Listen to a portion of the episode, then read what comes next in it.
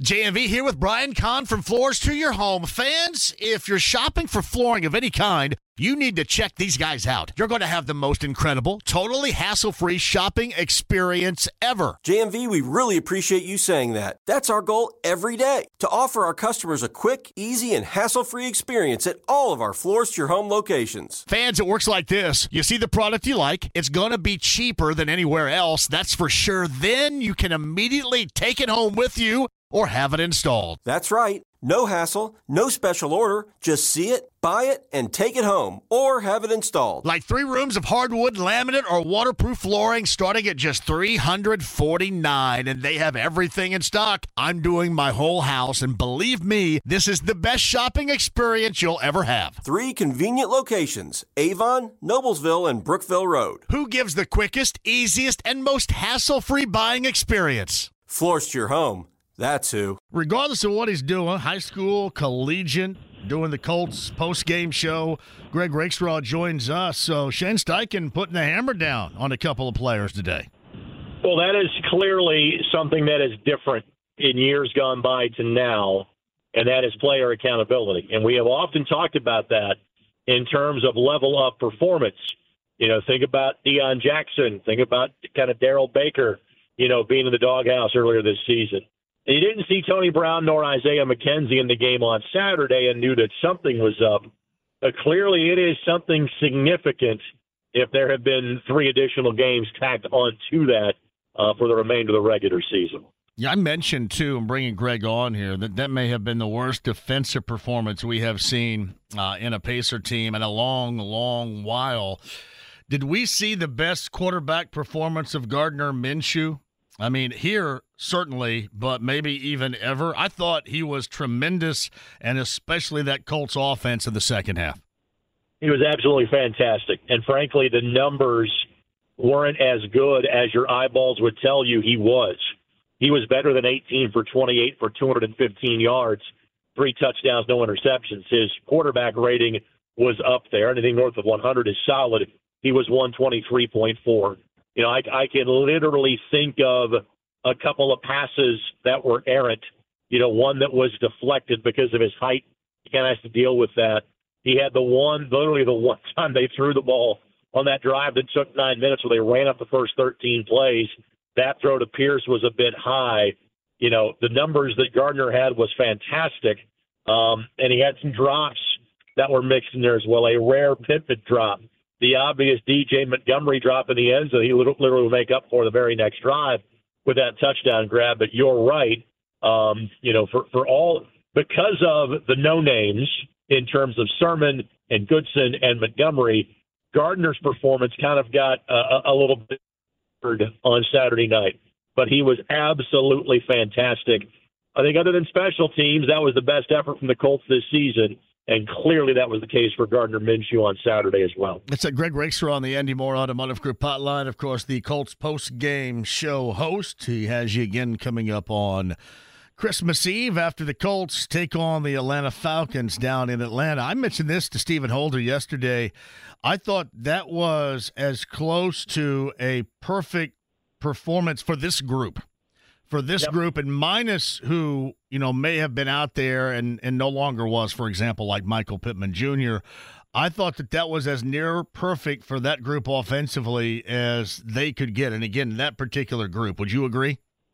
I would agree. Uh, and again for the colts and I, and I realize the steelers aren't a great team but they're pretty successful defensively. The, the, their defense has kept them in games. Colts torched them you know for 30 points in that game. And again, you don't have Jonathan Taylor. Then you lose Zach Moss. You don't have Michael Pittman Jr., who has been by far your most reliable player on offense the entirety of the year. He had four catches and 78 yards before he left. But again, DJ Montgomery had three career NFL catches before that game. He played for the Michigan Panthers the last couple of guys that we talked about in the National Football League that played for the Michigan Panthers were Bobby Hebert and Anthony Carter. Trey Sermon had 223 yards career yards rushing for that game. He had 88. Tyler Goodson had not had a carry in the National Football League. He had a 31 yard run. So, uh, as I said in the post game show on Saturday night, That was a victory for the entire organization. That spoke volumes to the job that Chris Ballard has done, and every general manager talks about this. And we'll talk about a roster depth from, say, 1 through 53. Chris will say from 1 through 90 in terms of the preseason. And now, because of the practice squad, maybe you say it's 1 through 69. But that was a win for the entire organization by the way that that, that group stepped up with the key pieces that were missing. Again, against a not a great team, but one you're fighting for for a playoff spot, and against pretty good defense. Know, think about this. You know, Pittsburgh and Cleveland are two of the best defenses in the league, and the Colts have put more than 30 points up against both of those teams. It shows you just the job that Shane Steichen has done as a play caller and a play designer this year. This is Greg Rakestraw, the Andy Moore Automotive Group hotline. I'm going to go go ahead and go down the pecking order here. The first game on Saturday was IU a little bit afternoon, about 12:30 down in Bloomington against number two Kansas. They lose uh, a large lead in the second half, 12-13 or so. They lose that game. Boilermakers beat Arizona. Purdue back to number one.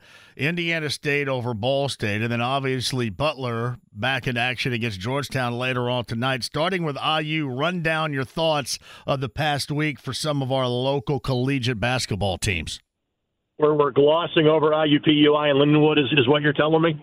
Well, well, um, I can so bring I can bring that up because I, I, did want to ask you. I just I, I, I I don't I don't I like Luke a great deal, and I think Luke is going to end up doing what is best. I've often wondered why that basketball program cannot catch any traction, and I want to see it do so.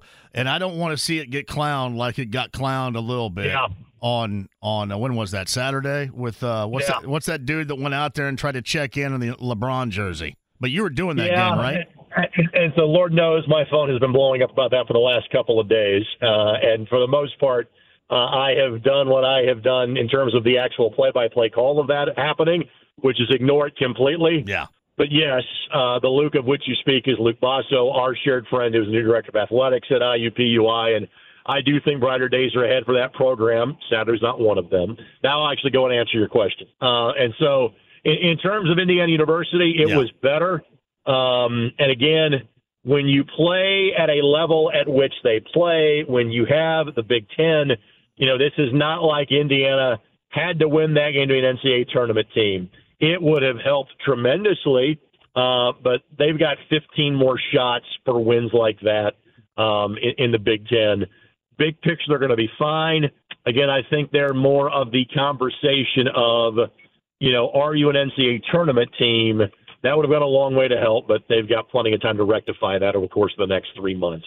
In terms of Indiana State, I thought that was massive.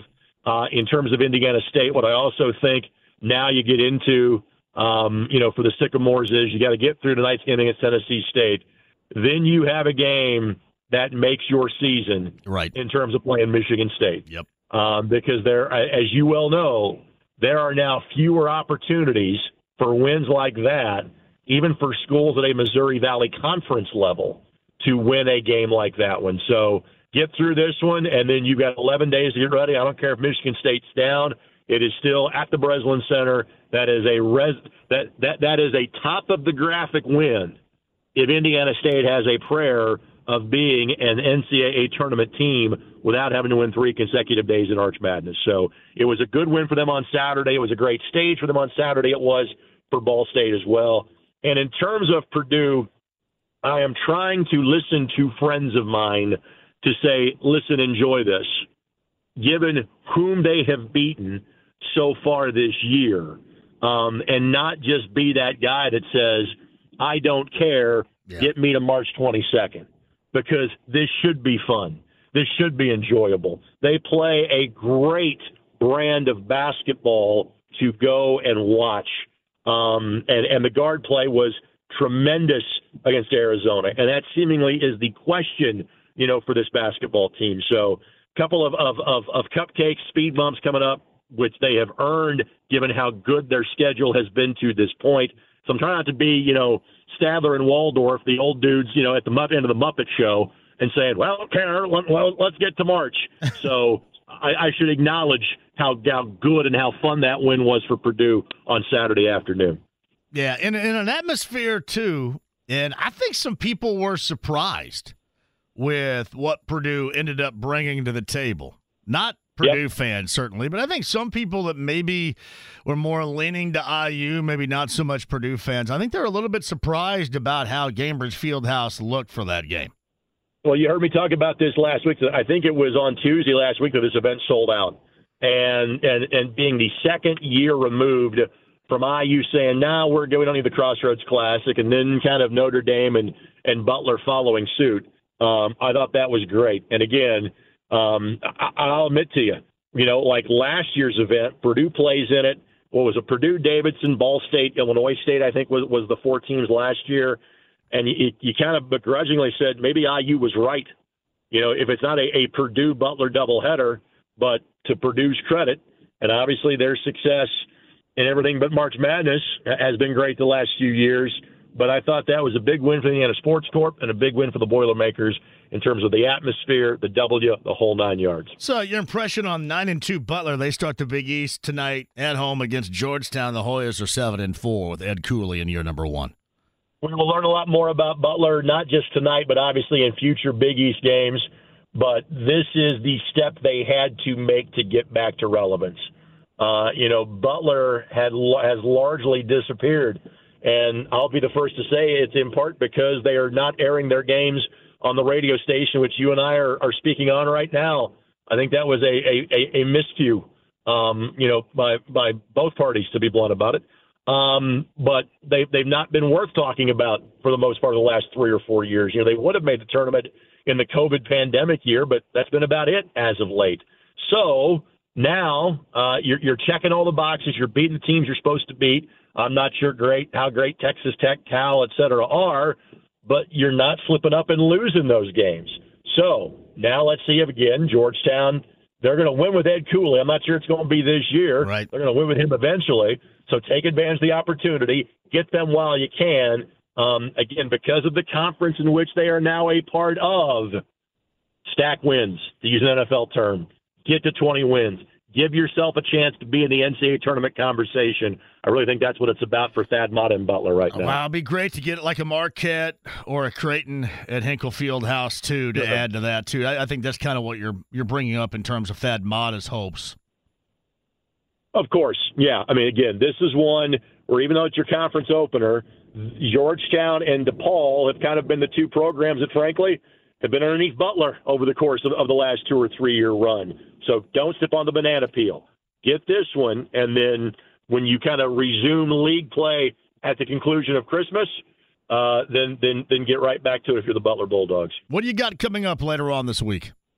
Well, actually, um, I, I know that, that Kevin Bowen is usually what Wednesday at five o'clock. Yep. Is that right on the show? Yep. KB, say hello. John, how are you? Hey, there's Kev.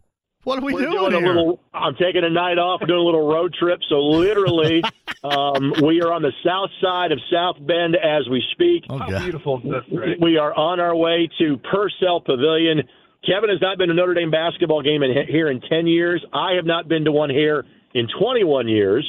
Because of Micah Shrewsberry being the head coach at Notre Dame, I've got several friends that are on the staff. My buddy Brian Giffen is the radio, and you know Giff, yes, as the radio voice of the Citadel. Notre Dame and the Citadel play tonight at six o'clock, and uh, I've got uh, combos and Mountain Dew, and I'm sure more adult beverages will be available at Purcell Pavilion. But uh, I'm going to a game as a fan for the first time in forever here in about uh, two hours from now. So who's um who's the uh, former insurance guy from Brownsburg that's on that staff with Micah? Everybody knows him as Ghost. He is better known as Ryan Owens. Yes, he played for Bruce is. Pearl yeah. down at USI, and that's who I got my tickets from. Oh, is it really? Yeah. Yes, it is. So, so, so Ryan Owens on the staff, Brian Snow, that's part of the operations uh, effort yeah. for Notre Dame. He went to Micah with Penn State. Obviously, I know Micah as well. Going to check in. My buddy Carlos Knox is on the LIV staff uh, up at Notre Dame as well. So this is a, a little getaway and and reunion time up here in South Bend as we speak. In case you didn't know, I've never in my life been to South Bend. Never. Really? Never been there. Not once. Okay. Well, we're you're not missing anything, John. To be totally fair with you, we're going through the scenic South Side, and I'm using scenic very loosely uh, as we drive through South Bend. But it's been, I think, I was here for a wedding like the night that Tayshaun Prince blocked Reggie Miller's Yeah. shot in game two. I think that was the last time I was in downtown South Bend proper. I think the closest I've been, Laporte.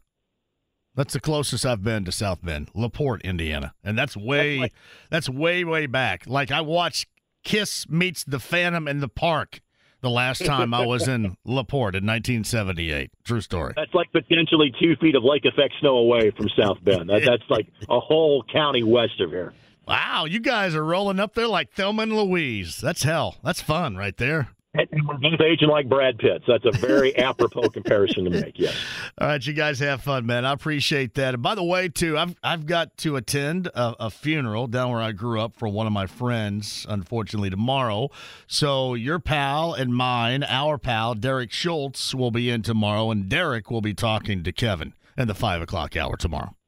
And they will have a a very intelligent conversation. I have zero doubt about No that. No question about that, fellas. Be careful up there and have a good time. Hey, dude. Merry Christmas, John. right back at you, Kev. A ride with JMV. If somebody gets in your face and calls you a I want you to be nice. 93.5 and 107.5. The Fan. Whether it's audiobooks or all-time greatest hits, long live listening to your favorites. Learn more about Kisqali Ribociclib 200 milligrams at kisqali.com and talk to your doctor to see if Kisqali is right for you. Greg Rakestraw and Kevin Bowen doing their best Thelma and Louise.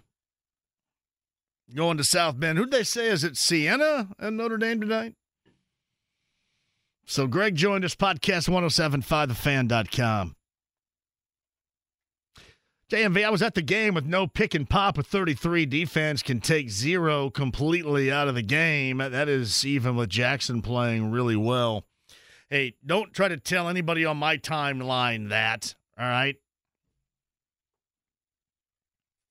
Don't try to tell anybody that. One of these days, Milford, this is a true story, man. One of these days, when some of these clowns around here get their wish, and if you're a clown around here, you know exactly who you are. When one of these clowns, some of these clowns get their wish, that is the first thing that they're going to realize. First thing. Like I got it last night. 33 didn't even play. It takes away takes away something from the game that is significant that we have seen in the growth of this team. It does. But again, you add all three of those guys back, and that is still awful last night. Now, these guys, unless you're going to make some major deal, these guys within themselves are going to have to just find a little bit of pride. A little bit? Just a little bit. It's not like they're unathletic, not like they don't know what they're doing. Why is it so difficult? Like when James Harden gets into it like he did last night, as much as I hate to see it, and he just clowned all over the Pacers. As much as I hate to see it, all right. And I know that they have three future Hall of Famers, as tough as that is to digest. But it's even more difficult to watch them put up 151 so effortlessly and then celebrate. Like Kawhi Leonard was celebrating well beyond. I, I didn't see him celebrate that much when he won an NBA title. And when you have James Harden doing snow angels on the floor, uh, do you show that film if you're Rick Carlisle again and say somebody's going to have to step up and do something? I guess if you have a long season, maybe pride doesn't kick in as well. Hey, you got another one coming up. Oh, by the way, at home on Wednesday to a team, embarrassingly enough, they've already lost to once at home. One of those five that we talk about. All right, we'll get back to that coming up in a minute. Rob Blackman, bottom of the hour. PFF, that's Pro Football Focus. His name is Brad Spielberger, and he joins us on this Tuesday, per usual, after four here in Indy. Hello, Brad. How are you? Hey, doing well. How you doing? Brad, it was an interesting weekend. Finally, the Colts get past the Steelers for the first time in about eight tries in what was an off its hinges Lucas Oil Stadium on Saturday afternoon, early Saturday evening. They remain solidified in the AFC playoff picture, and maybe, just maybe, we saw the best offensive line performance of the season I'm curious. I want to go there first with this offensive line. What did you and the fellows of PFF think about that offensive performance from that line, especially Brad in the second half?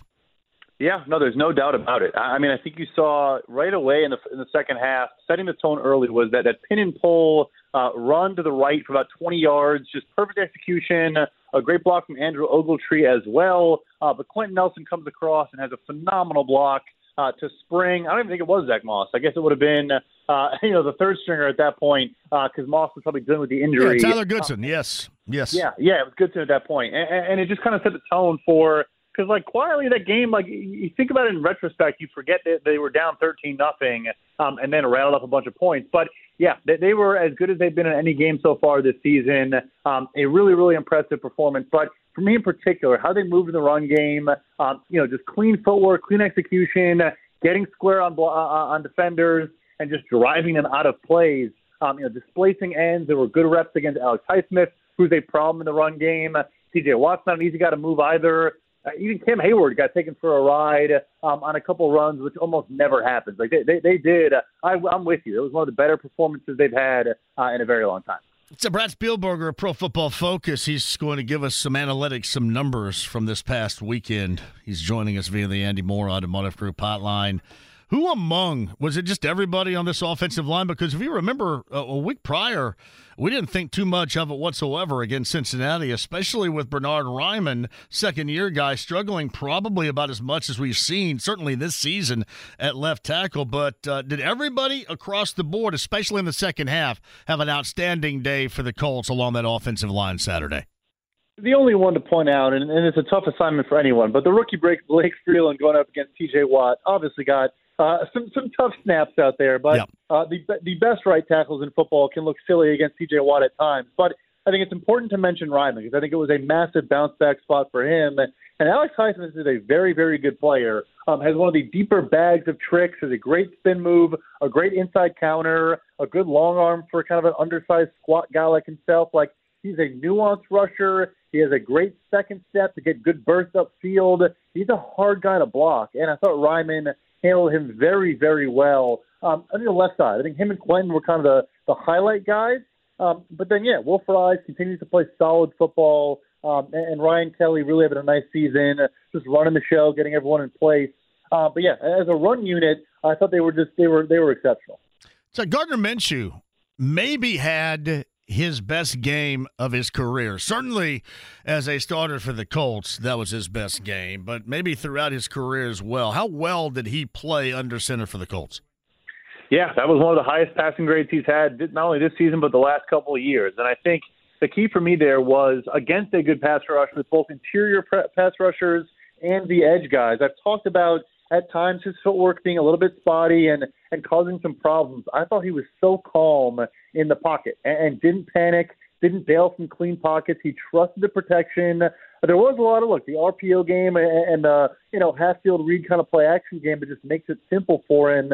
And the receivers were getting open with regularity. But I think he also deserves a lot of credit for just not panicking and just trusting the protection you know, outside of a couple TJ Watt sacks, he didn't really get hit. Um, and I think he played really, really well inside of the structure of the offense. Yeah, and I thought really TJ Watt stuff happened, I thought, early when they got out, when the Steelers got out to that advantage, and then everybody around here was saying, oh, here we go again. And then really from that point on, and especially in the second half, I thought the Colts had ownership in the trenches on both sides of the football.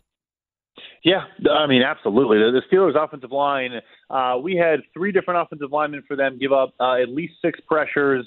Uh, three guys had a, a pass block grade below 35. It was the worst game they played all season long. So, kind of the counter uh, to, to what we just talked about. I mean, James Daniels, the right guard, who's a good player, uh, earned a 0.0 pass block grade, uh, which, if people didn't know, it is possible. It happens like three or four times a year. Because uh, DeForest Buckner was just, I, it was just, I mean, having his way with him. And like I said, he's a good player. So Yeah, I mean the tackles for them uh, struggled throughout the entire game. Dan Moore Jr. at left tackle allows uh, eight pressures on the day. Um, I think you saw another good game from Dayo Odeyingbo. Um, you know, Kwity Paye got him a couple times, but yeah, like everyone played well. Like the return of Grover Stewart is really important too, and not that he's a pass rusher, but I think it just frees up space for everybody else. He clogs at the middle, takes on combo blocks and, and things of that nature, um, and just lets other guys tee off. And you saw it in this game. Yeah, it, and I'm going to say that most teams would love putting that second half together up front on both sides of the football. That's kind of a, a, a, coach's fantasy, is it not, across the board in the NFL to have their team, both sides of the football, be dominant up front as the Colts were in that second half? 110%. It, it almost makes the game of football look easy, right? You, you just control the line of scrimmage and, and you just – you're imposing your will. Like it's all the football cliches. Like say them all, and they, and they all apply to that game. They just, yeah, they just had their way with the Steelers on both sides of the ball, and it just, you know, like I, I actually don't even think as much as I love Steichen and think he's been exceptional this year. I think it was more just execution than him being some genius, which is which is great to see. Like you can't always have all the bells and whistles and, and just scheme things up and get guys, you know, running wide open and, and and busted coverages and all that, which there was some of that, but it was really just really, really flawless execution. I think everyone was on the same page. And and sometimes it, it, football can be a simple game when you play it that way. So Brad Spielberger, a Pro Football Focus, he's with us via the Andy Moore Automotive Group hotline. If you don't mind, I'd like to fast forward to this weekend. Christmas Eve, the Colts are down in Atlanta, and last we checked in on the Falcons, it was an absolute disaster against a then one win team. They got a win over them in Charlotte, in the weather in Charlotte, North Carolina as well. And they go now with Taylor Heinicke and no more Desmond Ridder. What what's that mean in in your belief for their offense? Is it why I bring this up for this reason? He looked good for the Commanders here a year ago. Now again, that was a different Colts team. That was a different team for him as well. But this substitution at quarterback may mean what, if anything at all, this weekend? Yeah, I mean, you know, it's it, Heinicke is at this point is certainly better than it does in Ridder. I mean, Ridder has really just been borderline unplayable, uh, you know, for much of this season. You know, no wide receiver in that game had 25 receiving yards, and he was only pressured per us on two dropbacks. So it's like not even that he was dealing with, you know, an overwhelming amount of pressure against Carolina. He just was missing throws um, and, and just not even seeing things. So Heinicke comes with high variance, though. There's going to be some good. He's going to uncork it. He's not going to be afraid to let Drake London chase down a jump ball, um, but he's also going to put the ball in harm's way probably more often than a Desmond Ridder. He'll take more sacks and and not just get rid of the football. Um, but no, I, I think it does matter. I think he'll be motivated. He'll be inspired and fired up to play. Um, and, and I think it's more of like the, the high variance outcome. It could go great uh, it could go even more poorly, and they could, you could kind of throw them out of the game. How's, how do you view, and again, this is a very early view here as we're talking on a Tuesday with Brad Spielberger of PFF. How do you view, again, this offensive line we were talking about looked so good for the Colts in the second half, that matchup with Atlanta on Christmas Eve? Yeah, I mean, the, the interesting thing there, I think, will be the offensive line for Atlanta and the health. So, so, so Chris Lindstrom, their right guard, one of the best guards, maybe the best guard in football right now, did not play in their last game, um, and, and that was a, a massive, massive absence for them. And so, you know, if he's still out, you are going to see, you know, problems caused by, you know, DeForest Buckner and others. So that's a big piece right there. Um, they've had a couple other injuries across the offensive line too. Um, that's something I would monitor going forward. Otherwise, their run defense has been good. They, they still have not allowed a rushing touchdown the entire season um, in Atlanta, uh, and, and you see, um, you know, they just they, they gang tackle well. The safeties come up and make plays uh, against the run. The linebackers are, are fast sideline to sideline um, and, and don't allow a lot of explosive rushes. So, you know, breaking off those big gainers might not be there as much for Indy, um, but I think you can throw over the middle against them. You can throw to the cornerback not named AJ Terrell. Uh, you can pick on a little bit out wide. Um, I, I like the matchup overall because they don't really have a pass rush, and so Minshew should have time. And with time, and a healthy Michael Pittman, uh, of course, you know, I think you will find an open receiver more often than not. He is Brad Spielberger, a Pro Football Focus, every Tuesday in the four o'clock hour here with all the information, the numbers, the analytics that you need regarding the Colts and other teams. He's with us via the Andy Moore Automotive Group hotline. And some of those other teams reside in the AFC South How about those in the general vicinity of the Colts right now? Starting with Jacksonville, their situation in concussion protocol, their direction first, but their situation at quarterback with Trevor Lawrence. And then obviously the Texans survived in Nashville with Case Keenum and a late field goal in overtime, but no CJ Stroud this past week because he's in concussion protocol. How do you view the teams around the Colts in this run for the postseason? And really, right now, this run for the division title. Yeah, so you know Houston has a lot of these these massive leverage games. The Cleveland game coming up is, is a huge one. Are they going to have C.J. Stroud? Are they going to have wide receiver Nico Collins? Um, is going to be huge because you know then it's Tennessee and Indy to close it out. So you know th- this upcoming weekend against one of the best defenses in football that absolutely shut out the Chicago Bears in the second half of that game. Granted, there were some drops and other issues for Chicago's offense, but but that's going to be huge because you know Jacksonville going to Tampa probably looked like an easy win coming into the season. Now I'm not so sure. I mean, that is a defense in Tampa that hasn't played well. Uh, but if Trevor Lawrence cannot go, can they score enough um, and take advantage of a very very porous uh, secondary for Tampa that is just decimated with injury? If they can't, you know, it's going to cause problems because the Jaguars' defense right now is just not playing good football. I mean, you can throw on them the boundary. Their run defense has regressed. It was great to start the year. It's pretty much average now. Um, that that defense is a problem. Like it's not just Trevor and that offense not clicking and and struggling in the red zone time and time again. Their defense is losing their football game. So you know, I think Houston is, is maybe even a bigger threat, as crazy as it sounds, um, but yeah, I mean the Colts the Colts are healthier and, and, and things are looking up, and, and I think everything is, is in front of them. So Brad Spielberger, a PFF, with us too. Is it amazing to see what they're doing in Cleveland? You know, obviously with the injuries, with Joe Flacco and being nine and five right now, is that kind of off the charts for you? The way you've looked at things with this team moving forward. Yeah, yeah. No, I mean the difference in quarterbacks they've had, where you go from a Dorian Thompson Robinson to a Joe Flacco, could not stylistically be different types of players, um, and, and fairly seamlessly transition. And, and look, Flacco could have thrown five interceptions against the Bears, like, uh, but at the same time, he's playing behind his fourth and fifth offensive tackle. Um, there have been other injuries. Of course, the defense for them has been pretty banged up recently, and they just continue to overcome, play really, really good in the second half. Kevin Stefanski's had a great screen game all year with these, these tunnel screens to David Njoku and Jerome Ford and just getting everyone involved in that offense and just working around the injuries and issues. And then, yeah, Flacco with all his experience, uh, just finding a way, 212 passing yards in the fourth quarter against Chicago.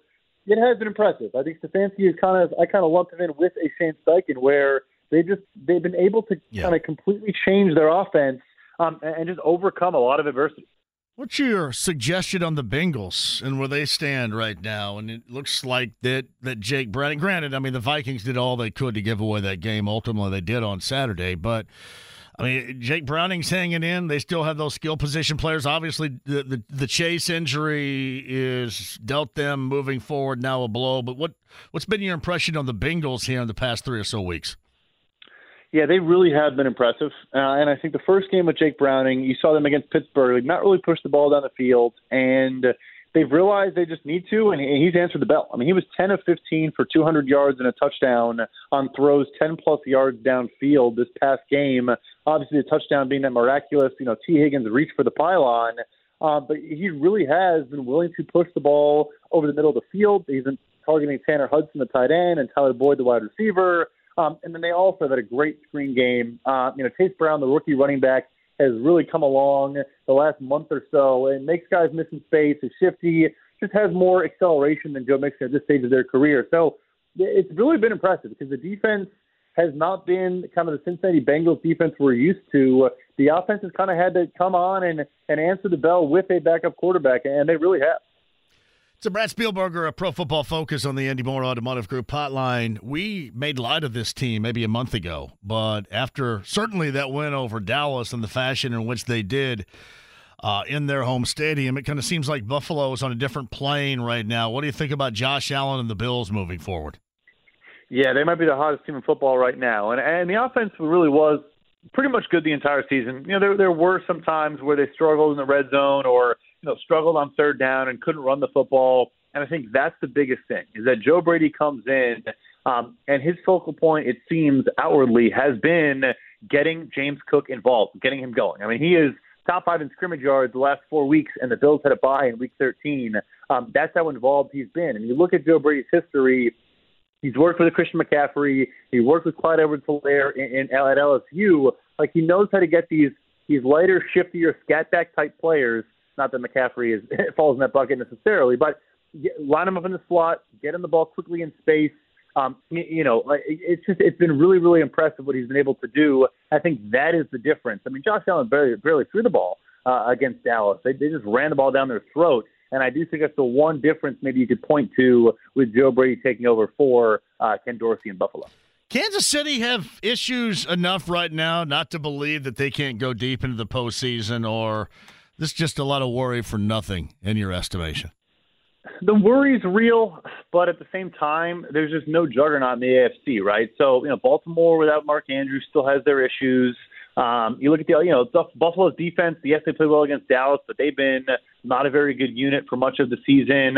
Like they do need to figure it out. Rashee Rice, the rookie receiver, is coming along, is playing much better football, emerging as that top option besides Travis Kelce. But going forward, long term, like it's not going to be a consistently contending roster. But that said, just because of all the quarterback injuries, if they get some home playoff games with Patrick Mahomes and Andy Reid, uh, you know, you, you can't rule them out. It's uh, again Brad Spielberger. He's a PFF, and I'm assuming writing about a lot here later this season because things around here are incredibly fun. I'm assuming you're having a great deal of fun as well. I certainly am. Although uh, the Colts fans should be happy, they don't care about my content just yet. I'm doing free agency work, so the top 50 free agents just came out. Uh, top 100 Yep, top 100 is coming out uh, this week as well. A lot of Colts on there. Talk about Grover Stewart, Julian Blackmon, um, you know, a bunch of names. You know, top of my head, I can't think of them all. But yeah, that, that's what I'm working on. Uh, is the top 100 free agent list right now. So keep an eye out for that. And hopefully, doesn't matter until after the playoffs for the Colts. Where's uh, Michael Pittman Jr. rank? Oh, there you go. Yeah, that's a top 10 name for you right there. that, uh, and I want to ask you this, and, and I want to see him get back because he took an absolute wicked hit on Saturday in that win over the Steelers. But he is somebody that gets catches in bunches, but it normally does not equate to large levels of yardage. How do you view that in terms of how you and others at PFF view a number one wide receiver surrounding the yeah. NFL, throughout the NFL in this case? Yeah, I mean his profile is so so unique, and I talk about it a bit in the article because a focal point is finding comparable players and uh, you know kind of help people have context of similar situations in years past and go look, hey, I'll go check out the stats for some guy from 2016 and what did he do and how does that inform the situation. Trying to find an outside receiver, a six foot four, 220 pounder with an average depth of target of eight yards down the field, uh, it doesn't exist. Basically, there is there is not a, a clean comparison player for a Michael Pittman. So it's interesting. Is, is that entirely because of him? Probably not. You know, I think this year with Anthony Richardson, I bet his average at the target would have gone up a good chunk. I think you are seeing him with cleaner footwork out, out, out of his breaks and creating more separation. So it's not all contested catch stuff and all you know possession type receiver stuff. I think he has improved his lateral agility and, and, and getting open. Um, but yeah, I think he's a franchise tag candidate. He's a, he's too good to let go. Um, he's you know catching the ball in the red zone and scoring more frequently and, and all these high leverage moments. He's been great. But yeah, it's a fascinating and, and very unique profile for Michael Pittman. He's just a badass dude. He is. And I, I listen. I don't think there's any way the Colts think about letting him go, nor should they in this case.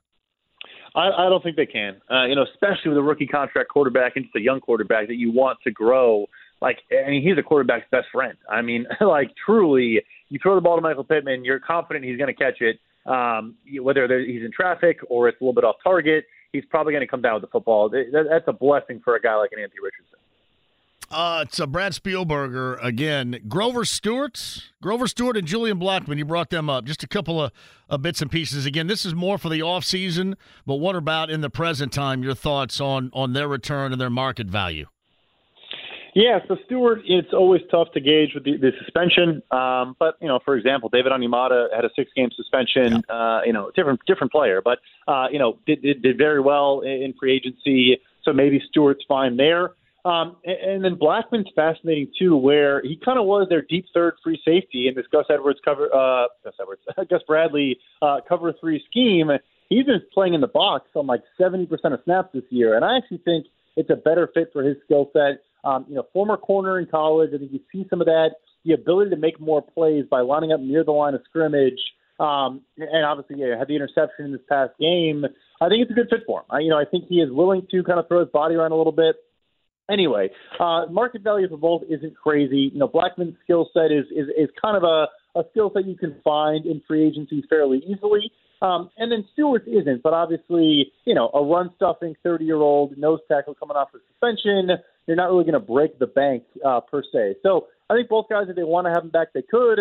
And the name I forgot to mention was Kenny Moore, yeah. uh, who's having, having a great season as well. But also, again, you know, as good as he's been, slot corner is just not a competitive market. So I, I think if the Colts want these guys back, they, they, they could have them all back. They're top five in cap space um, for 2024. They have a lot of flexibility financially to do whatever they want. He is Brad Spielberger Pro Football Focus. You can find all of his work there. You can find him at 4 o'clock every Tuesday breaking down those numbers with us right here. He's with us via the Andy Mohr Automotive Group hotline. Brad, fantastic job per usual. We'll do it again next week.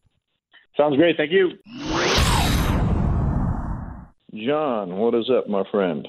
Was that just an incredible environment that you soaked up and could not get enough of on Saturday afternoon at Gainbridge? Because I had actually sent a text to Matt and said, "Man, that looked fun as hell." yeah, it was. uh, it was. Uh, I, I probably fair to say, ninety-five percent of the building was, and it was a full house. Mm-hmm. It was a sellout, but ninety-five percent of the building it felt like was rooting for Purdue, and I mean, look, it makes sense. Obviously, a team you're playing is coming in from Arizona, so they're not going to have a lot of fans. But it felt to me like the the Indiana State and the Ball State fans that stuck around, they chose to root for Purdue as well. So we are grateful for that. But yeah, you know, it was you know how this event has worked in the past, John. There've been so many years where it was uh, Indiana and Notre Dame and Butler and and so you no one team really ever kind of took over the building because all four were normally pretty well represented. Um, but yeah, it was. It felt like a home game. Uh, that was for sure on on Saturday. That was fun.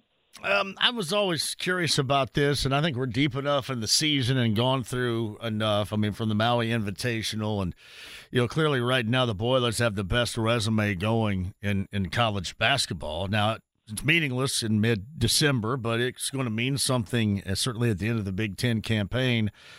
Um, did you see a way, a fashion in which this team, and, and not Matt and the coaching staff, but this team, the players that endured that first round loss back in March, that they've overcome that, or is that still a work in progress? Do they have to get back to March to completely overcome it? I think to completely overcome it, yes, that's the only way you can erase that demon is to get back to March and have success. Uh, which really kind of stinks in a lot of ways because this team is so much fun to watch right now. And quite frankly, you know what Zach Edey is doing. Um, I don't know if fans are appreciating it. Quite frankly, I'm not sure if I'm appreciating it enough. I probably should be appreciating it more, but we haven't seen anything like this since Glenn Robinson, and that's that's saying something. Uh, considering Glenn was the number one overall draft pick. Um, but yeah, I mean, look, uh, that that that's a demon that only gets exercised in the NCAA tournament because that's where it happened, right? That's that's where uh, it, that's where it all occurred was the NCAA tournament. So, but uh, you you're correct. Um, it's only mid December, but I would I would harken back to one of the great lessons the the late great Larry Clisby taught me. As he always said, you, you you never get excited about a team until you're ten games into the season. It was always his theory that once you're ten games in, you pretty much know what you have uh, and Purdue's 11 games in, uh, and they've uh, well they've taken care of everyone that's been on the schedule outside of Northwestern. Uh, they have what uh, four wins now against teams ranked in the top 11. So uh, yeah, I uh, I'm I'm kind of liking what I'm seeing at least through the first 11 games. That's for sure. He is the voice of the Boilermakers, Rob Blackman on the Andy Mohr Automotive Group hotline. Purdue back to number one in the nation again, 10 and one on the season. And as I mentioned, the exercising of demons for what took place in the first round of the NCAA tournament last year for the entirety of the team, it seems like that you got a couple of guards, and we've talked about them before, Smith and and Loyer who get motivated to do something like that every single game because you know you hear, you read what is being said about you, and it seems like, and I know that this case for Braden Smith, that is true. I mean, you can absolutely see it. These guys get the motivation out of those that believe that they can't do what they believe deep inside in that backcourt for the Boilers they can. Yeah, certainly doesn't hurt, and you know it doesn't hurt that this early portion of the schedule has been loaded with really good guards for the other team. So the challenge is always out there. Uh, we haven't, you know, outside of Ballo, quite frankly, on Saturday against Arizona, we haven't played a really good, re- really exceptional five man uh, center low post player where you try to get Zach Edey motivated to go against that guy. You don't have to get Zach Edey motivated; he's good enough without the extra motivation. But there have been so much good, so many good guards that Purdue has faced to this point that yeah, uh, I think it's easy for those guys. I'll tell you what, I it, it, I know you're talking about Braden here, but I was just thinking about Fletcher Loyer earlier today, John, because I'm doing a little just a little prep work for Thursday night. Nice, well done. Fletcher, well, hey, when the Jacksonville Dolphins come to town, you better get out ahead of that. Hey, are you going to uh, have a lot of Artis Gilmore stories to tell? Please don't steal my stuff. Okay, no, I'm, I'm sorry. I'm, I'm, sorry. Thanks. Thanks a lot. Uh, the, the thing with Fletch, you know, so his his two best games of the season, scoring wise, 27 points uh, in both of those games, have come against the two best defensive teams we've played, uh, Tennessee and Arizona. Uh, so you know he's got a little extra motivation when he sees teams that are uh, top five in the country in adjusted defensive efficiency and in scoring uh, defense. Uh, so I've, I've I've appreciated the fact that those two guys have really taken their game to another level. But more importantly, what I really like about Loyer and Smith and Edey, if you look at their numbers, John, across the board this year, all three of them played better against the high major competition than they do the mid major and low major guys, which to me is a really positive sign.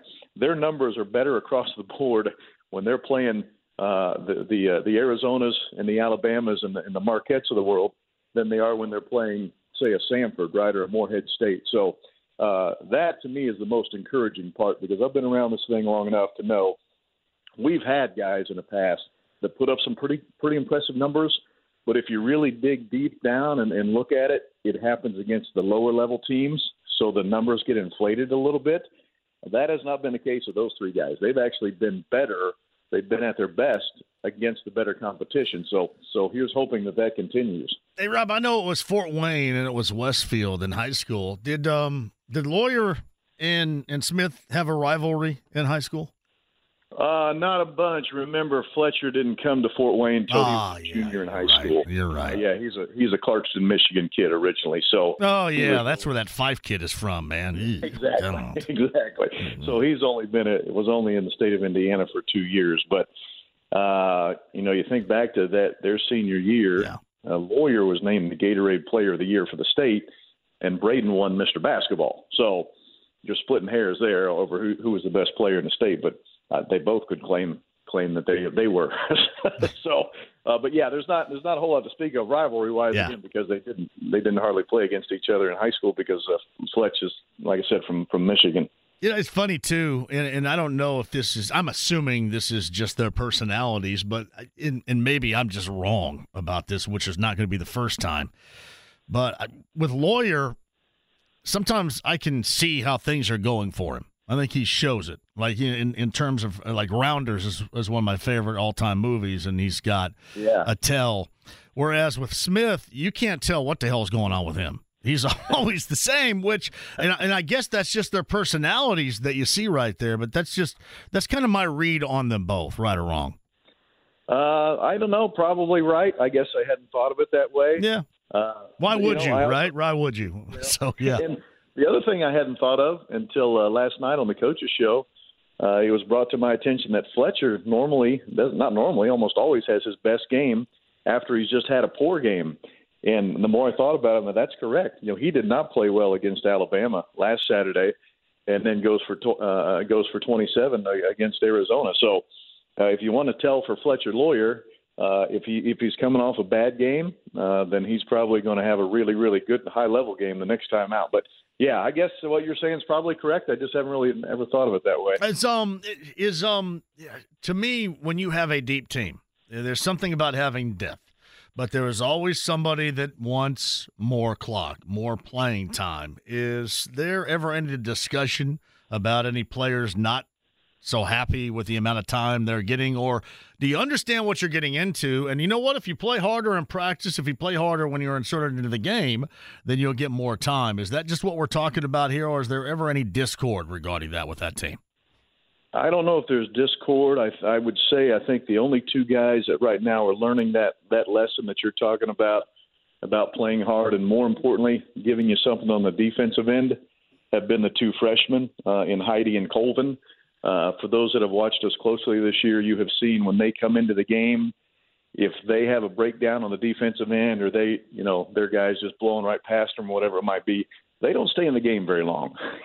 so now, on the flip side, when they have done a good job on the defensive end, uh, then they have seen some extended minutes. So I think those are the only two guys kind of learning that hard lesson. Most freshmen learn that lesson, so that is not uncommon at all.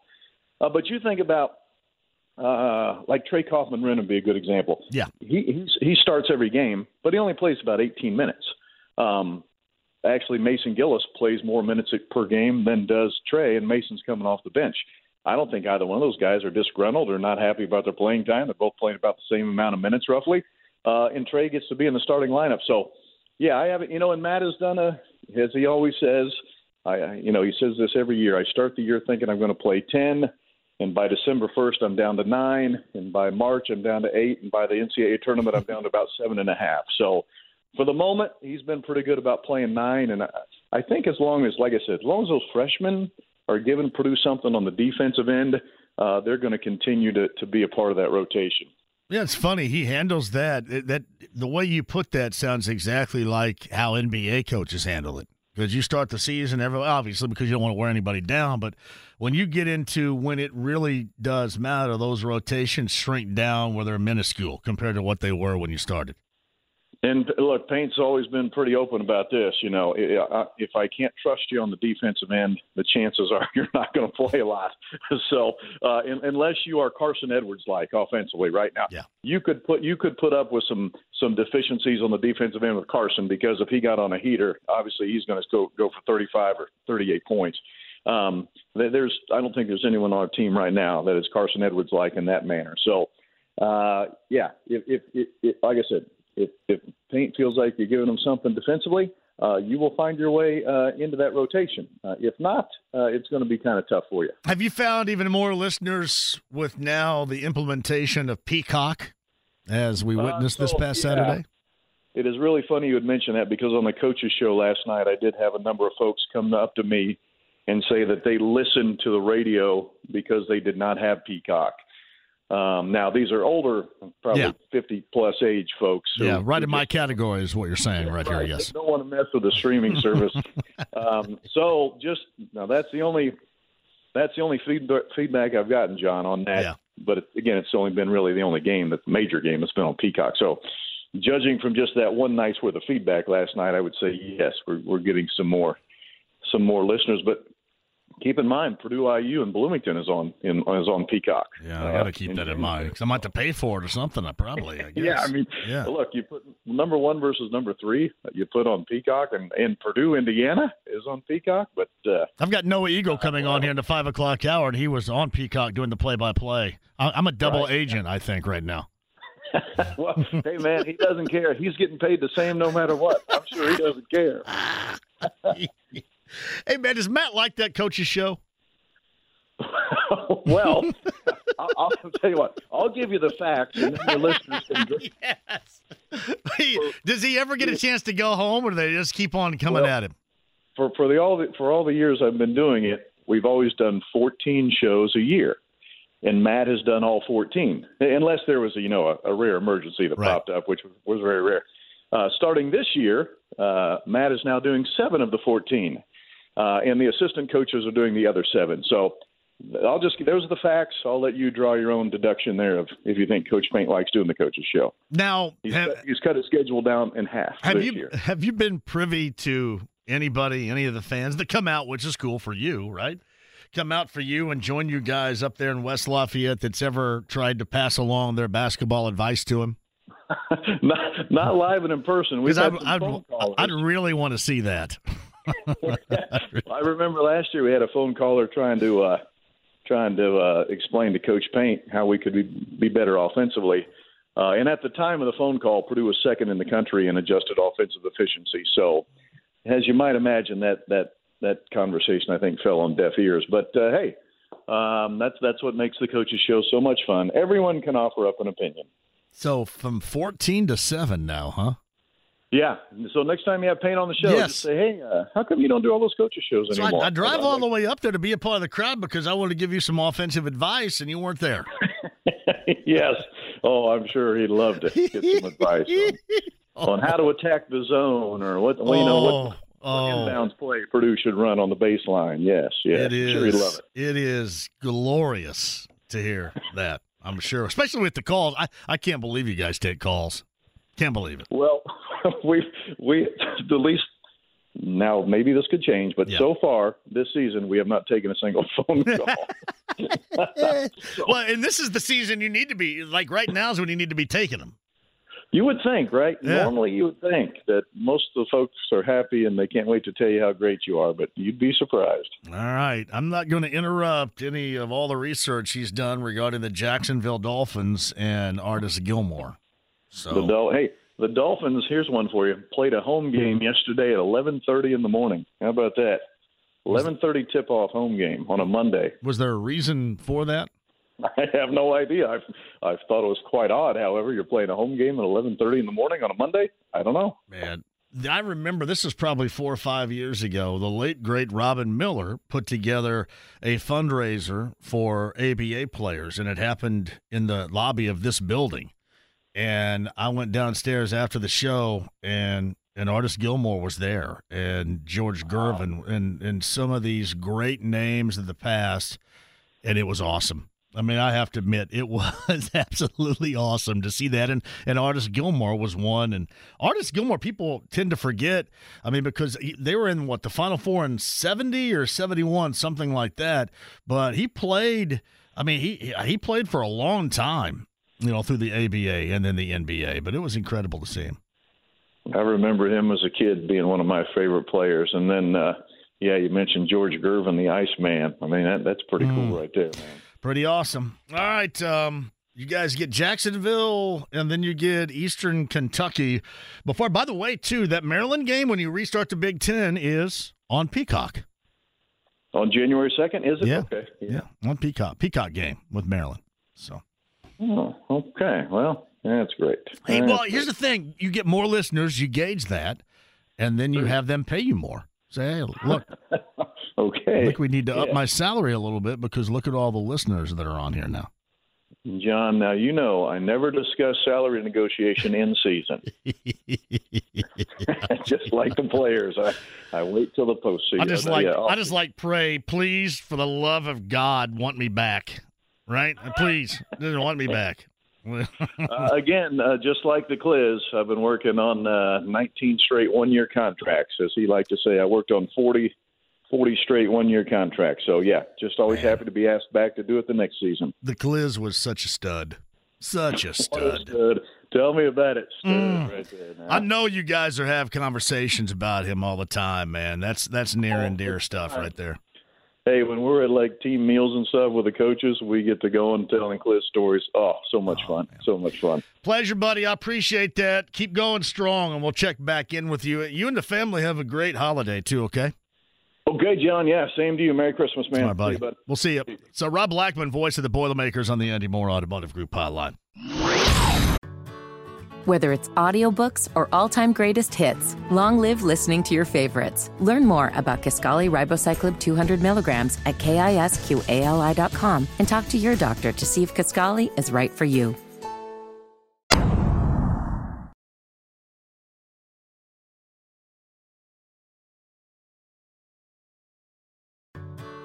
Whether it's audiobooks or all-time greatest hits, long live listening to your favorites. Learn more about Kisqali Ribociclib 200 milligrams at kisqali.com and talk to your doctor to see if Kisqali is right for you.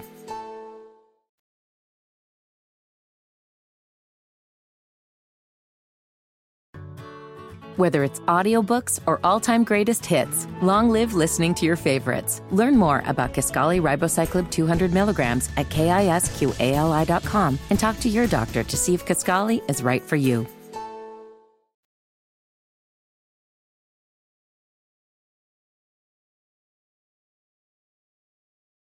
From NBC and then some, Noah Eagle joins us. Can I call you veteran broadcaster Noah Eagle? Does that apply? I mean, you might be the first one to say it, but I'll take it. I will take the season term. I've been waiting for quite some time for a couple of years here, so I feel like yeah, we're getting there. I think if I were an athlete, uh, five years in, that's generally veteran status.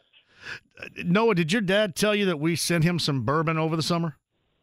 no, I don't know if I've ever seen him drink bourbon in my life. well, I know he only does it in the off season if he does it. He's got That's right. strict Summer rules. Iron, Summer Yeah. Iron mode. Yeah. oh man, this path has been really awesome to watch you be a part of now and these gigs that you're doing. I, I can't imagine how much enjoyment you get out of this every single week. Well, I appreciate it, and uh, yeah, I think that's probably the right term is enjoyment and excitement, and really uh, that was why I got into this. That was why I did it. You know, I, I got to watch my dad over the years, and he was happy. He was ready. He was jumping for joy when he got another game, another assignment. Got to get out of bed and prepare for another opportunity. And I think I saw that, and I got to go with him every now and then to a game that was broadcasting, and I got to see the intoxicating feeling that he got. And then once I, I tried it for myself, I felt the same way. And so, yeah, it's just been it's been a ton of fun, and I think that hopefully that comes through in every broadcast I do because that's why I do it. I just enjoy it, and so it's been a, a fun ride so far. Is that Noah Eagle on the Andy Mohr Automotive Group hotline? So, did you enjoy watching your dad do a specific sport? And if so, is that the same that maybe you most enjoy doing right now? Yeah, I mean, he obviously has done so much. I'd have to say it was the the field hockey championships in Romania from 1999 that really piqued my. No, no, I don't think he ever did that anyway. I was Uh, looking. for I was going to look on Wikipedia and see if that was true. yeah. yeah. Well, that's the thing. I could have said anything, and Yeah. going, yeah, he probably did that Oh, at some oh, yeah. point because he has he has stretched himself across all sports. No, I think that for me, you know, growing up in New Jersey, certainly, and and him doing this specific thing literally my entire life would be calling Nets games, and I think that's where I really developed a love for sports was following the Nets. They were really good when I was young, going to back-to-back NBA finals, battling with the Pacers.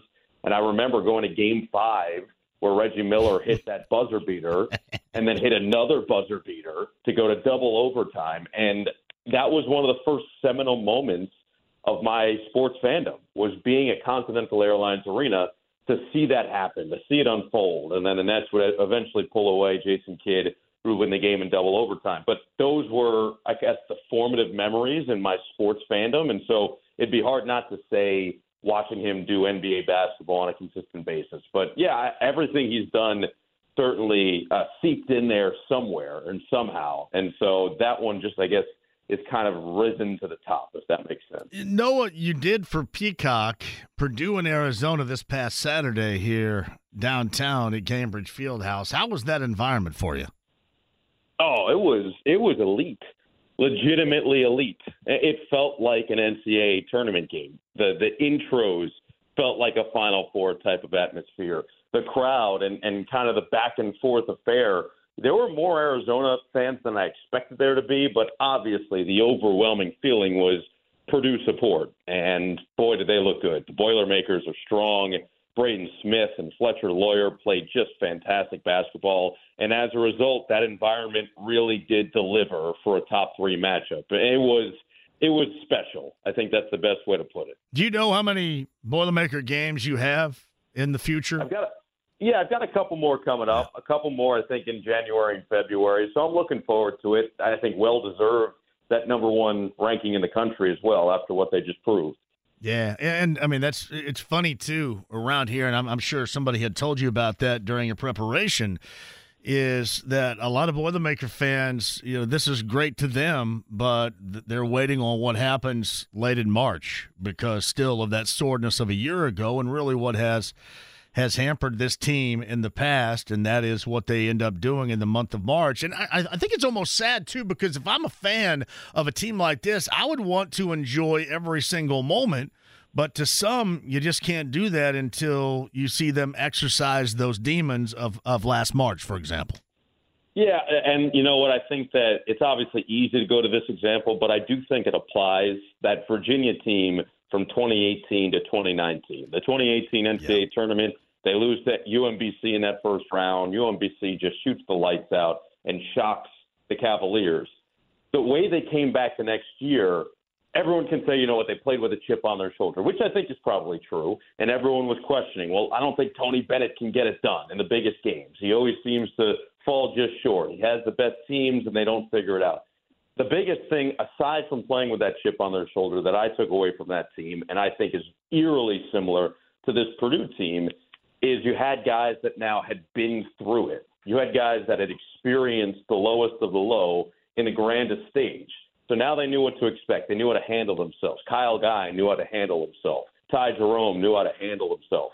DeAndre Hunter didn't even get to play the year before in the tournament, but he had been around for an entire year. He had played as a freshman, so he grew now as a sophomore. And I think that's the case with this Purdue backcourt. They got so much stuff said about them last year after the way they performed in the NCAA tournament. I think people easily forget Braden Smith was a freshman. Fletcher Loyer was a freshman. Now they're sophomores. They've got corporate knowledge of how this works, of what it feels like to play in a game like that. And certainly now playing in these games that they've had early this season, you know, they've beaten more top teams. They've got more quad one wins by a decent margin now than anybody in the country. And I think it's because of that knowledge and that feeling that they already had from a year ago. So I'm not saying that, hey, this guarantees them to win the whole thing or it even guarantees them to get past that second weekend.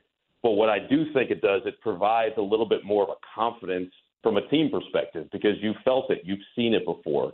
And I just, those two guys in particular, certainly Braden Smith, I think he's been a, lot more consistent.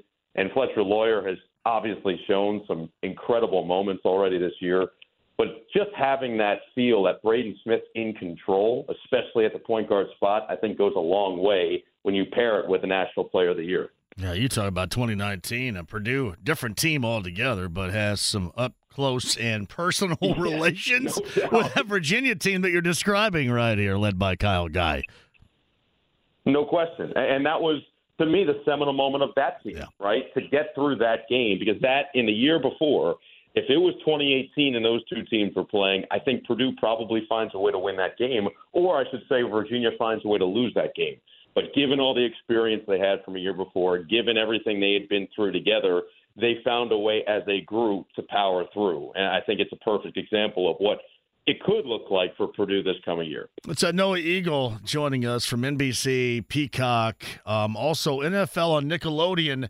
So you got the Monday Nighter coming up here with the Chiefs and the Raiders. Is that correct?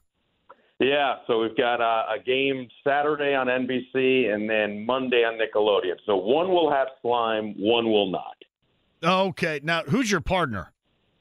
On Nickelodeon, we've got Nate Burleson. That's what I thought. yeah, always outstanding and has just settled in to Mr. Nick in so many ways. He's, he's dominant in the role. Now, now I know you've probably heard this a thousand times, but um, obviously your play-by-play craftsmanship speaks for itself. But did they also? Did you also have a spot because you're pretty close to the age group in Nickelodeon too? Did that help? Yeah, you, you know what's funny is so when when this happened, this all started a couple of years ago. This is the fourth year now we're doing it, which is crazy. That is because we didn't even we didn't even really know what was going to happen after year one or during year one for that matter.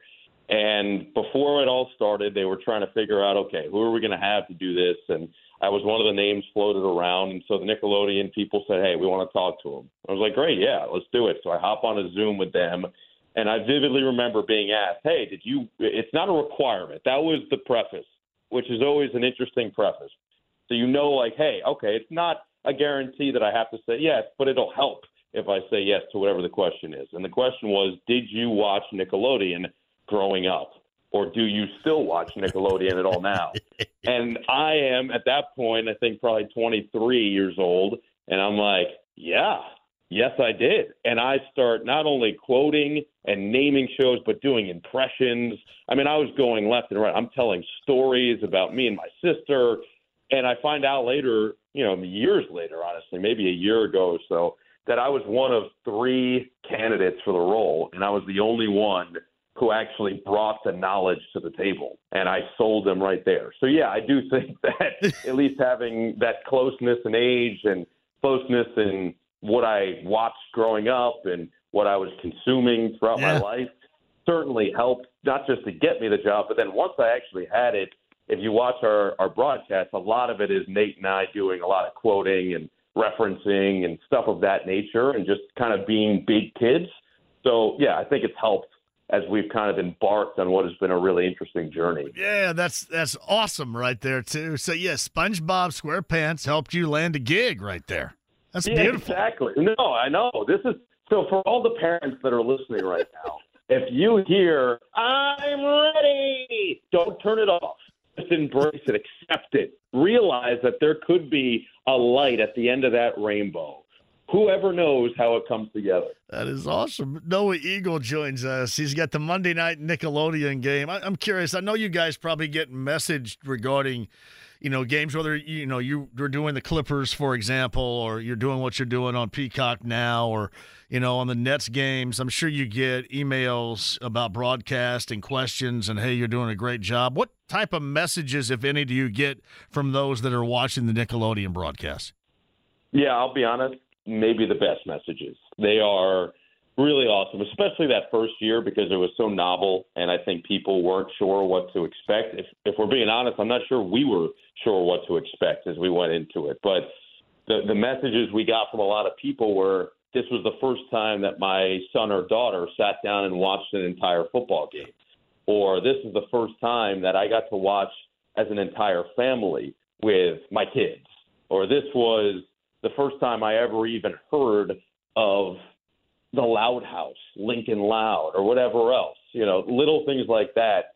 And then some other mes- messages like, wow, you just brought me back to my childhood, or wow, I completely forgot about that show and what it did for me growing up. Little things. So, yeah, th- those are the types of stuff that we hear, type of things that I don't know if we've even come to expect.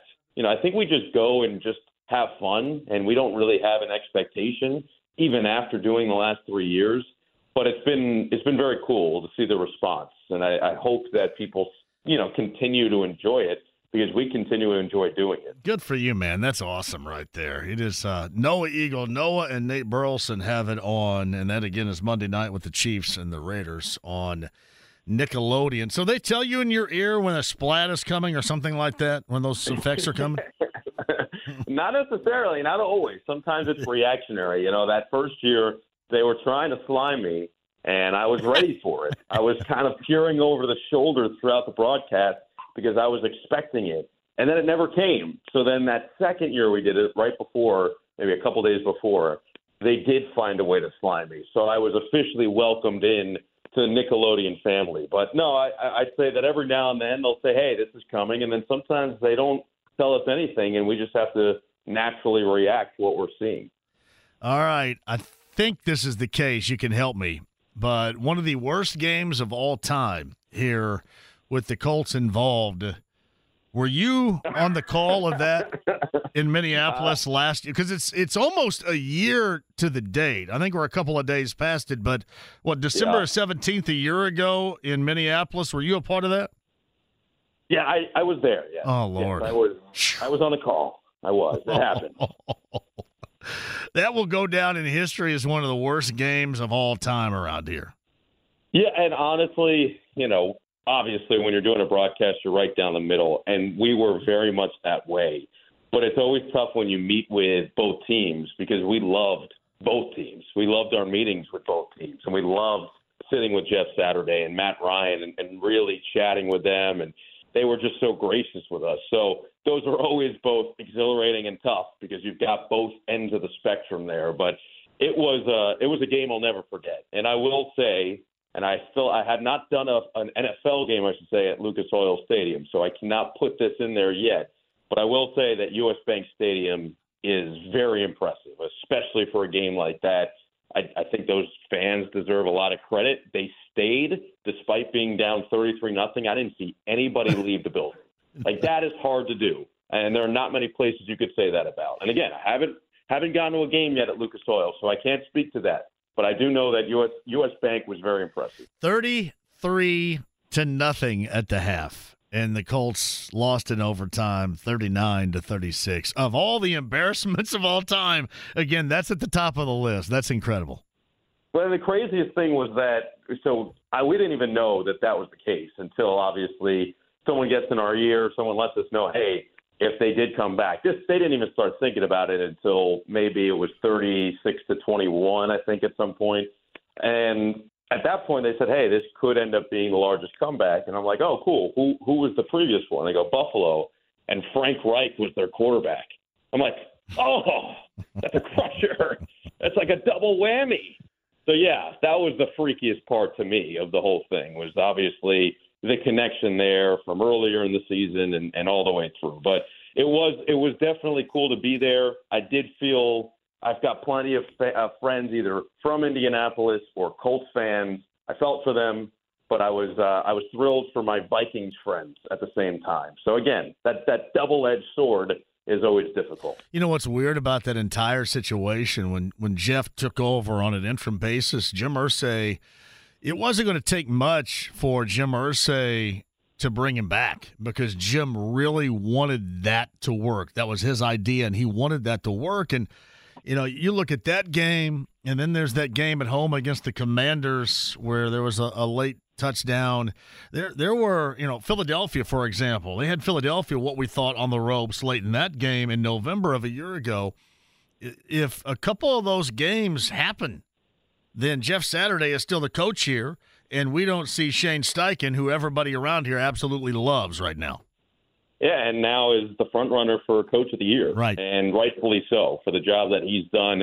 Obviously, losing your starting quarterback, bringing in Gardner Minshew, and playing the way that they have has been wildly impressive. But without a doubt, it's it's always interesting those sliding door type moments, those domino effects, and this is one of them. But uh, again, I will say that Jeff was an absolute pleasure to chat with and hang with. He was just it was very funny because he had come from doing TV and he was saying to us, I think I worked with Nate for that game as well. And I want to say there was Nate who asked him, you know, was there anything that surprised you about doing TV? And he said, yeah, I, I didn't realize how difficult it was until I started doing it. He's like, I didn't realize what you guys are trying to do tomorrow is going to be incredibly difficult. And I was like, oh, all right, that's very nice of him to say. But he actually has the experience, so he can actually back it up. But no, he was he was wonderful. But to your point, Shane Steichen has been a, a home run hit so far this season, and we'll see if they can finish the job. Yeah, you look back on it last year, and if he gets a win or two, and it could have easily been had, they had some close games then he's still the head coach, and we don't hear about Shane Steichen being here. And I think a lot of Colts fans would bristle at that right now, considering how excited they are in year number one of Shane Steichen around here. So it's, I, I guess it's, I guess you got to go through. It is like Shawshank Redemption. I mean, 500 yards of blank smelling. You know what? To get out yep. clean on the other side, I guess. That's an all-time great movie. Thank and you. I'm not. I'm not telling anybody to go through that. I'm not telling anyone to do any of that. But if it does lead you to your private beach island, yes, then you got to do what you got to do. You do, and that, there is no doubt about that. So I, I got our executive producer Todd Meyer, who's down the hall, who's big time Purdue fan. Wanted to know if Robbie Hummel tried to get you to go out and hang out with him after the game this weekend. ah, Robbie. Robbie is, I will say, a pleasure. He's a pleasure to be with, a pleasure to work with. However, when we do a Purdue game like we just did, and we, as mentioned, we will have more coming up. The amount of photos that he gets asked to take, and rightfully so. This is someone who, up until about a week and a half ago, was top 10 all time in Purdue scoring and was an absolute legend as a Boilermaker. But the amount of photos that he got asked, I I was crushing it on the angles of the photos. I was absolutely dominant in my photography skills leading up to the game, post game. No one wanted a photo of the back of my head. There were a lot of selfie takers, though. And I was sitting there, and I'm like, oh, the back of my head's going to get in this. He goes, ah, can we angle this way a little bit? And I'm like, oh, oh, I got out of there. What, what just happened? But no, he's been the best, and, and it's been an awesome just working with him. He's outstanding on the air. He is incredibly knowledgeable, not just about the Big Ten, but really college basketball as a whole. So I'm excited for the rest of the season. We've we've had a ton of fun so far. And I'm gonna tell you what I I have loved building a relationship with, with your dad and having him on here often, and I like to do that with you too. I love storytellers and just love kind of having the casual conversation. And uh, yeah, I mean, you you and your dad, I, I can see you went down a great path right there because you guys are, and I'm getting a lot of people in response of having you on for the first time. We got to do this again because this is a great conversation. I really have enjoyed it. Absolutely. No, I appreciate that, and, and you know where to find me anytime. All right. Well, let's let us know too. You get the Boilermakers game on Peacock. Hey, by the way, are you going to the Olympics on NBC too? You got the, some calls for that? It's very, very possible, but I'm gonna have to uh, go full Dave Chappelle and see oh. the one, two, three, four, feel. no, I appreciate it. We'll do it again soon, man. Thank you. Sounds great. Appreciate it. So Noah